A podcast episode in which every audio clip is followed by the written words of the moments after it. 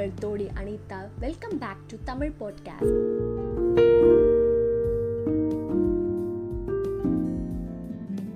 முதல் வாழ்க்கையும் அவர் செய்த போர்களை தான் இந்த எபிசோடில் பார்க்க போகிறோம் நீங்கள் யாராவது பொன்னியின் செல்வன் கதை கேட்டிருந்தீங்க அப்படின்னா இந்த ஹிஸ்ட்ரியை நீங்கள் ஈஸியாக ரிலேட் பண்ணிக்க முடியும். ஏன்னா Ponniyin Selvan history based novel so அதனால உங்களால் வந்து இந்த இடத்துல நீங்கள் நிறைய ரிலேட் பண்ணிக்கலாம். ஃபர்ஸ்ட் நம்ம முதல் பராந்தகனோட வாழ்க்கையை பார்ப்போம். இவரோட மனைவி பேர் கோக்கிழா நடிகர். இவங்களுக்கு ஏழு பிள்ளைங்க. அதில் அஞ்சு மகன்க இரண்டு மகள்கள். முதல் மகன் பேர் ராசாதித்தன். இரண்டாவது மகன் பேர் கண்டராதித்தன். மூன்றாவது மகன் பேர் அரிக்குலகேசரி. நான்காவது மகன் பேர் உத்தமசியன் ஐந்தாவது மகன் பேர் அரிஞ்சியன் இப்படின்னு ஐந்து மகன்கள் இருக்காங்க.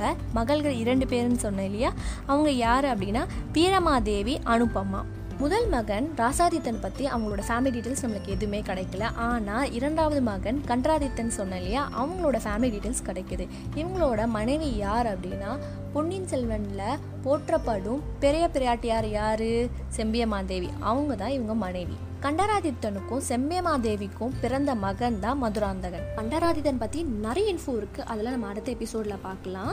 மூன்றாவதா அரிக்குலகேசரின்னு இருக்காங்க. இவங்க யாரை திருமணம் பண்ணிக்கிட்டாங்க அப்படின்னா கொடும்பாலூர் அரசனோட மகள் பூதிய ஆதித்த பிடாரி தான் திருமணம் பண்ணிக்கிட்டாங்க. நான்காவது அவரோட மகன் உத்மசியன். இவரை பற்றி நிறைய இன்ஃபோ நம்மளுக்கு கிடைக்கவே இல்லை. ஐந்தாவதா அரிஞ்சியன். இவங்க யார் அப்படின்னா சுந்தர சோழரோட அப்பா. ஸோ சுந்தர சோழன் அம்மா யார் அப்படின்னா கல்யாணி. இவங்க யார் அப்படின்னா வைதும்பர் அப்படின்றவங்க அரசனோட மகள் தான் இவங்க. இவங்களோட மகள் வீரமாதேவி கோவிந்த வல்லவராயன் அப்படின்ற ஒரு சிற்றரசை வந்து திருமணம் பண்ணிக்கிட்டாங்க. அனுப்பமா வந்து மூதரையன் அப்படின்ற கொடும்பாலூர் சிற்றரசனை திருமணம் பண்ணிக்கிட்டாங்க.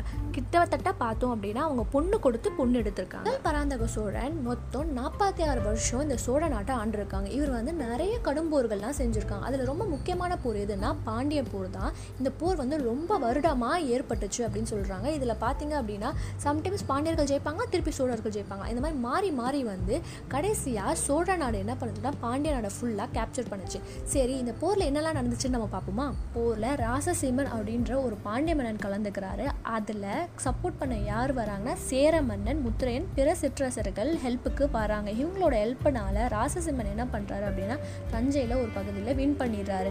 அடுத்து என்ன பண்ணுறாரு அப்படின்னா கொடும்பாலூர் கொடும்பாலூரில் ஒரு நகரம் இருக்குது என்னென்னா வஞ்சி நகரம் உண்டு. அந்த நகரத்தை ஃபுல்லாக எரிச்சிடுறாரு. அதுக்கப்புறம் சவுத் தஞ்சையில் இன்னொரு இடம் இருக்குது நாவல். அந்த இடத்த வந்து அவர் கேப்சர் பண்ணிக்கிறாரு.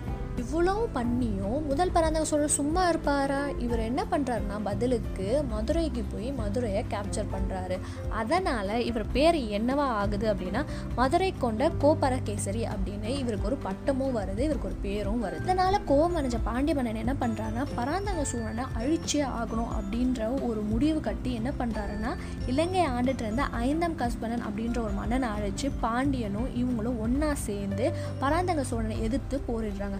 பராந்தக சோழன்கிட்ட யார் இருக்காங்க அப்படின்னா ரொம்ப பாராட்டப்படுற ஒரு வீரர் இருக்கார் யாருன்னா பழுவேட்டையர்கள் இருக்காங்க. அது மட்டும் இல்லாமல் கந்தனமுதனும் இருக்காங்க. இதனால் வந்து அவங்க ரொம்ப ஸ்ட்ராங்கான டீமாக இருக்குது இந்த போரில் நம்ம சோழ மன்னன் வின் ஆயிடுறாங்க. ஆனால் இதுக்கப்புறம் பாண்டிய மன்னன் சும்மாவே இல்லை. வாடா சண்டைக்கு அப்படின்னு பாண்டிய மன்னன் சோழ மன்னனை வாங்க போருக்கு நம்ம கடைசியாக இறுதி போரை முடிச்சுப்போம் அப்படின்னு சொல்லிட்டு போருக்கு கூப்பிட்றாங்க. இது வந்து பாண்டிய மன்னனுக்கு ரொம்பவுமே பேக் ஃபயர் ஆகுது. ஏன் அப்படி சொல்கிறேன் அப்படின்னா அந்த டைமில் வந்து ஒரு கொடிய நோய் வந்து பரவிட்டுருக்கு. அந்த பரவனால அவங்கக்கிட்ட இருந்த வீரர்கள் எல்லாமே வந்து இறந்துட்டாங்க. ஸோ அவங்கக்கிட்ட ரொம்ப குறுகிய வீரர்கள் மட்டும்தான் இருந்தாங்க. அது மட்டும் இல்லாமல் இலங்கை வீரர்கள் இருந்தாங்கன்னு சொன்னேன் இல்லையா? அவங்களும் இருந்தாங்க. ஸோ என்ன ஆகுது அப்படின்னு அப்படின்னா அவங்க ரொம்ப வீக்காக இருக்காங்க. இந்த டைம் போர் செய்யும்போது என்ன ஆகுதுன்னா அவங்களே அவங்கள காப்பாற்றிக்கணுன்ட்டு ஒரு சில வீரர்களும் அதே மாதிரி பாண்டிய மன்னனும் தப்பிச்சு இலங்கைக்கு போயிடுறாங்க. என்னதான் பாண்டிய மன்னர்கள் கலபிரார்கிட்ட இருந்து அவங்க நாட்டை ஃபஸ்ட்டு மீண்டாலும் ஆனால் முதல் பராந்தக சோழன் கிட்ட இருந்து அவங்களால வந்து தப்பிக்கவே முடியல. ராசசிம்மன் காட்டு வேலையாக இலங்கை போய் அடையிறாரு. அங்கே இருக்க இலங்கை அரசர் இவருக்கு ரொம்ப மரியாதை செஞ்சு அரண்மனையும் கொடுக்குறாரு.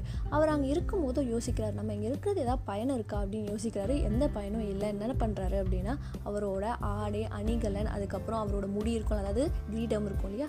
அது எல்லாத்தையுமே இலங்கை அரசர்கிட்ட ஒப்படைச்சிட்டு அவர் அவங்க அம்மா ஊரான சேர நாட்டுக்கு போயிடுறாரு. இந்த சைடு நம்ம பராந்தக சோழன் என்ன பண்ணுறாரு அப்படின்னா ஃபுல் பாண்டிய நாடும் கேப்சர் பண்ணிக்கிறாரா? கேப்சர் பண்ணிட்டோன்னே இவர் வந்து முடி சூடணும்ல முடி சூடுறதுக்கு முடி இல்லை. அதுக்காக என்ன பண்ணுறாரு அப்படின்னா அவர் யோசிக்கிறார் எங்கே இருக்கிறாருன்னு ஆட்களை விட்டு தேட விடுறாரு. அப்போ அவருக்கு ஒரு இன்ஃபர்மேஷன் கிடைக்கிது இது வந்து இலங்கை அரசர்கிட்ட இருக்குது அப்படின்ற இன்ஃபர்மேஷன் வந்தோடனே இவர் ஒரு பெரிய படையை திரட்டிட்டு அங்கே போறாரு. இவங்க எல்லாருமே இலங்கை வந்து அடைஞ்சுறாங்க. அடைஞ்ச பிறகு முதல் பராந்தக சோழர் இலங்கை அரசரை போய் மீட் பண்ணி என்ன கேட்கிறாருன்னா பாண்டிய அரசரோட மகுடம் கேட்கிறாரு மகுடத்தை தர முடியாதுன்னு இலங்கை அரசர் மறக்கிறார். இதனால கோபம் அடைஞ்ச முதல் பராந்தக சோழர் என்ன பண்றாருன்னா கடும்போர் செய்யறாரு இந்த கடும்போரை இலங்கையோட படைத்தளபதி வந்து இறந்துடுறாரு. நம்ம மன்னரை எப்பயா காப்பாற்றணும் அப்படின்னு வீரர்கள் என்ன பண்றாங்க அப்படின்னா ரோகணம் அப்படின்ற ஒரு நகரத்துல வந்து அவரை வந்து பதுக்கி வைக்கிறாங்க. இதை தெரிஞ்ச சோழ வீரர்கள் என்ன பண்றாங்கன்னா அந்த இடத்துக்கு போறாங்க. அந்த இடம் வந்து ரொம்ப வந்து பயமா இருக்கும். எங்கே போகிறது எப்படி போகிறது அப்படின்ற எந்த ஐடியாவும் இல்லைன்னா அவங்க பயந்து என்ன பண்ணிட்டாங்க? திரும்பி வந்துட்டாங்க. இதுக்கப்புறம் பராந்தக சோழர் என்ன பண்ணுறாருனா ஒரு பெரிய ஏரி ஒன்று கட்டுறாரு. என்ன அந்த ஏரி அப்படின்னு பார்த்தீங்கன்னா இப்போ இருக்க வீரான ஏரி தான் அந்த ஏரி. இவரோட உண்மையான பேர் என்னென்னா வீரநாராயணன். ஸோ அதனால் இவரோட பேரில் தான் அந்த ஏரியை கட்டியிருக்காரு. அதுக்கப்புறம் இன்னொரு போர். அதாவது சங்க காலத்தில் தித்தன் வந்து பானா கிங்கோட போர் செஞ்சாங்களே அதே மாதிரி போர் வந்து முதல் பராந்தக சோழன் பானா கிங்கோட ஒரு போர் செய்கிறாரு பானா கிங் ஆண்ட நாடுலாம் எது அப்படின்னு பார்த்தீங்கன்னா பானம்பாடி பெரும்பானப்பாடி அனந்தபூர். இதெல்லாம் வந்து பானா கிங்கோட நாடுகள். இந்த இடத்துல தான் அவங்க வந்து போர் செஞ்சு நம்ம முதல் பராந்தகர் அவரோட புலிகொடியை பறக்க விடுறாரு அதுக்கப்புறம் பானா கிங்கோட க்ளோஸ் ஃப்ரெண்ட் ஒருத்தர் இருக்காரு வைதும்பர். இவரோட நாட்டுக்கும் வந்து அவங்க போய் போர் செய்கிறாங்க இவங்க எந்த நாடு அப்படின்னா ரோ நாடு நான் ஆல்ரெடி சொல்லியிருந்தேன் இல்லையா?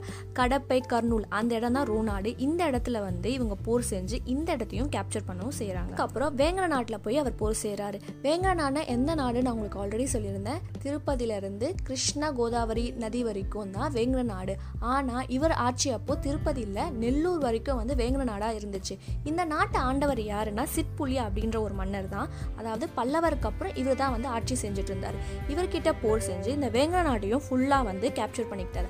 அதுக்கப்புறம் என்ன பண்ணுறாரு அப்படின்னா இந்த இடத்த அதாவது நெல்லூர் இடம் இருக்கு இல்லையா இந்த இடத்த வந்து திருவெற்றூர் கோயிலுக்கு தானமாக வந்து வழங்குறாரு. முதல் பராந்தக சோழனோட ரொம்ப ரொம்ப முக்கியமான போர் என்னன்னா தக்கோல போர் இந்த போர் தான் ரொம்ப பயங்கரமான ஒரு போர்னு சொல்லலாம். மன்ன பராந்தக சோழன் தான் போகிற இடம்லாம் கேப்சர் பண்ணிட்டே வருவாங்க. இதனால் மன்னர்களுக்கு கடுப்பாகும்ல அதனால் கடுப்பான நம்ம வானாக்கியும் பல்லவ மன்னனும் ஒரு பிளான் பண்ணுறாங்க எப்படியா போர் செய்யணும் அப்படின்னு பிளான் பண்ணுறாங்க இதை தெரிஞ்ச நம்ம மன்னன் பராந்தக சோழன் அவரும் வந்து இன்டெலிஜெண்ட்டாக ஒரு விஷயம் பண்ணுறாரு என்ன பண்ணுறாருன்னா அவர் நாட்டில் ஒரு பகுதியில் எல்லா வீரர்களும் ஒன்றா சேர்க்குறாரு. இவர் கூட யாரெல்லாம் இருக்காருன்னா இவரோட மகன் ராசசித்தன் இருக்காரு அரிக்குலகேசரி அது மட்டும் இல்லாமல் படை தளபதியாக சேர மன்னன் வெள்ளக்குமரன் இருக்கார். ஸோ இவங்க கிட்ட ஒரு ஸ்ட்ராங்கான டீம் இருக்கு. உங்களுக்கு ஆப்பனண்ட்டாக இருக்கவங்க சலிச்சவங்க கிடையாது. யாரெல்லாம் அப்படின்னு பார்த்தீங்கன்னா பானா கிங் அதே மாதிரி பல்லவ மண்டல கங்கை அரசன் இருந்தாங்க பார்த்தீங்களா? அவங்கள வம்சத்தில் வந்த மூன்றாம் கிருஷ்ணன் ஒன்றா சேர்ந்து இவங்க வந்து போருக்கு ரெடி ஆகுறாங்க. என்ன நடக்குது அப்படின்னு பார்த்தீங்கன்னா ஒரு வாட்டி போர் நடக்குது. அதாவது இந்த போருக்கு முன்னாடி முன்னாடி ஒரு போர் நடக்குது. அதில் ராசசித்தனும் மூன்றாம் கிருஷ்ணனும் வந்து போர் செஞ்சுருக்காங்க. அதில் வந்து மூன்றாம் கிருஷ்ணன் வந்து தோற்று போயிடுறாங்க. இதனால் இவர் என்ன பண்ணுறாரு அப்படின்னா வேறொரு பல்லவ மன்னன் புதிதாக ஒரு பல்லவ மன்னன் வந்திருப்பாங்க. சொல்லுவாங்களே அதாவது அவரோட பேர் பார்த்தீங்கன்னா பூதகன். இவரு கூட பார்ட்னர்ஷிப் வச்சுக்கிட்டு எப்படியாவது திருப்பி அடிக்கணும் அப்படின்னு அவங்க வந்து பிளான் பண்ணுறாங்க அவங்க பிளானிங்கில் சக்ஸஸும் ஆகுறாரு. நான் சொன்னல புதுசாக ஒரு மன்னன் வந்திருக்காங்க பூதகன் அப்படின்னு. இவரை வச்சு என்ன பண்ணுறாருன்னா யானையை வச்சு நம்மளோட முதல் பராதங்களோட மூத்த மகன் ராசசித்தனை கொல்றாங்க. இந்த போரில் சோழர்கள் ஒரு சில இடங்களில் வந்து இழக்கிறாங்க. எந்தெந்த இடம் அப்படின்னு பார்த்தீங்கன்னா பானா கிங்கோட ஒரு நாடு பானப்பாடி இருக்குது அது தொண்டை நாடில் ஒரு சில பகுதி. அது மட்டும் இல்லாமல் வைதும்பர் ஒருத்தர் இருந்தாருன்னு சொன்னால பானா கிங்கோட ஃப்ரெண்டு அவர்கிட்ட போர் செஞ்சாருன்னு சொன்னால அவரோட நாடு வைதும்பர் நாடும் வந்து இவங்க இழக்கிறாங்க. இது எல்லாமே பல்லவ மன்னனாகிய மூன்றாம் கிருஷ்ணனுக்கு போகுது. இதில் உள்ளடங்கிய குடும்ப பிரச்சனை ஒன்று இருக்குது மூன்றாம் கிருஷ்ணனோட தாத்தா இரண்டாம் கிருஷ்ணன் இவருக்கு ஒரு மகள் இருக்காங்க. அந்த மகளை யாருக்கு திருமணம் பண்ணி கொடுத்துருக்காங்கன்னா ஆதித்த சோழனுக்கு திருமணம் பண்ணி கொடுத்துருக்காங்க. அந்த காலத்தில் மன்னருக்கு இரண்டு மூணு திருமணம் பண்ணிக்கிறது இயல்பான ஒரு விஷயம். அந்த மாதிரி திருமணம் பண்ணி தரும்பொழுது கிருஷ்ணன் அதாவது இரண்டாம் கிருஷ்ணன் என்ன பண்ணுறாரு அப்படின்னா அவங்களோட பேரை மூன்றாம் கிருஷ்ணன் தான் சோழ நாட்டை ஆளணும் அப்படின்னு எதிர்பார்க்குறாங்க. ஆனால் அவங்க வந்து கொடுக்கல. வேற ஒரு மனைவிக்கு பிறந்தது தான் முதல் பராந்தக சோழன். அவருக்கு வந்து நாட்டை கொடுத்தனால இவங்களுக்கு கோபம் வருது. இதனால தான் மூன்றாம் கிருஷ்ணன் யாரோட கை கோக்குறாரு அப்படின்னு பார்த்தீங்கன்னா பானா கிங்கோட கை கோத்து அவங்க வந்து சோழ நாட்டை கேப்சர் பண்ணணும் அப்படின்னு பார்க்குறாரு அதில் கடைசியாக ஒரு சில நாடுகளில் மட்டும் தான் அவர் வந்து கேப்சர் பண்ணுறாரு இதுக்கு மேலே பராந்தக சோழன் மக்கள் மேலே கான்சென்ட்ரேட் பண்ணுறாரு மக்களுக்கு ஏதாவது தேவையா? ஏதாவது தவறுகள் செஞ்சால் ஏதாவது நீதி வழங்க இறங்கணுமா இந்த மாதிரி விஷயங்கள்லாம் அவர் கான்சென்ட்ரேட் பண்ணுறாரு இதனால் வந்து ஒரு குழு அமைக்கிறார். என்ன அந்த குழுனா நீதிபதி குழு. இந்த நீதிபதி குழுனா யாரெல்லாம் இருப்பாங்க அப்படின்னா ரொம்ப ரிச்சஸ்ட் பீப்புள் தான் இருக்கணும். அது மட்டும் இல்லாமல் அவங்க வந்து ஒரு எக்ஸாமினேஷன் எழுதணும். அந்த எக்ஸாமினேஷனை நல்ல மதிப்பெண் எடுத்தால் தான் இந்த நீதிபதியாக அவங்க வந்து நியமனம் செய்வாங்களாம். ஒவ்வொரு கிராமத்துக்கும் ஒரு நீதிபதி இருப்பாங்களாம். இவங்க வந்து மக்களுக்கு ஏதாவது ஒரு பிரச்சனைனா அதுக்கான கரெக்டான தீர்ப்பு தரணுமா? சப்போஸ் தவறான தீர்ப்பு கொடுத்தா அவங்களோட அதாவது நீதிபதியோட சொத்தை வந்து அவங்க அவங்க வந்து கொடுத்துடணுமா மக்களுக்கு? இதுக்காக தான் மன்னர் வந்து ரிச்சஸ்ட் பீப்புளை நீதிபதியாக வச்சுருக்காரு. இந்த நீதிபதிகள் வந்து எந்த அரசு வேலையிலையும் இருக்கக்கூடாது வேற எந்த பதவியிலையும் இருக்கக்கூடாது. அதுதான் வந்து கண்டிஷனாக இருக்குது இவங்க வந்து ஃபைவ் இயர்ஸ் மட்டும் தான் நீதிபதியாக இருக்க முடியும். அதுக்கப்புறம் அவங்க இருக்க முடியாது. அது மட்டும் இல்லாமல் மக்களுக்கு வந்து நீதிபதி அமைச்சர் படைத்தளபதி அது மட்டும் இல்லாமல் மன்னர்கள் இவங்க யாரையாவது பிடிக்காமல் இருந்து அவங்க வந்து பெட்டிஷன் ஃபைல் பண்ணால் அதுக்கான நியாயமான தீர்ப்பை வழங்குவாங்களாம்.